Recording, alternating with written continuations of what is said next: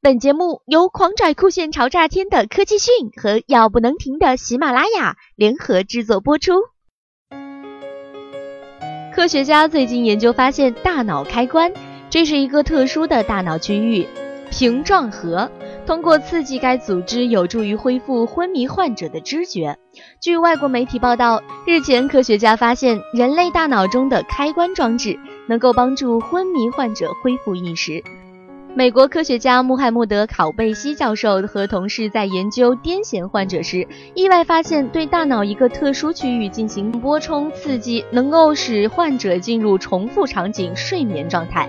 一旦停止对大脑刺激，将使患者脱离植物人状态，同时患者无法回忆刚才所发生的一切。意识是一种人们感知周围环境的存在状态，通常进入睡眠时将缺乏。意识是如何工作的，仍然是一个谜。目前，科学家们最新研究发现了大脑意识开关，这将非常有用，可适用于医学研究领域。该项研究报告发表在近期出版的《新科学家》的杂志上。在临床测试中，研究人员使用低频深度脑刺激去尝试帮助降低患者癫痫病发作。研究小组负责人考贝西发现。低频深度刺激在不损害患者记忆能力的前提下，能够减少百分之九十二的癫痫发作。他说，这是一项创新的临床试验，旨在确定新颖的方法来减少颞叶癫痫症发作。据悉，颞叶癫痫症是一种难治的医学疾病，患者面临着手术移除颞叶、记忆力减退的危险。考贝西说：“未来几年，我们希望这项研究结果类似于之前的研究，将对患者群体带来更好的治疗选择。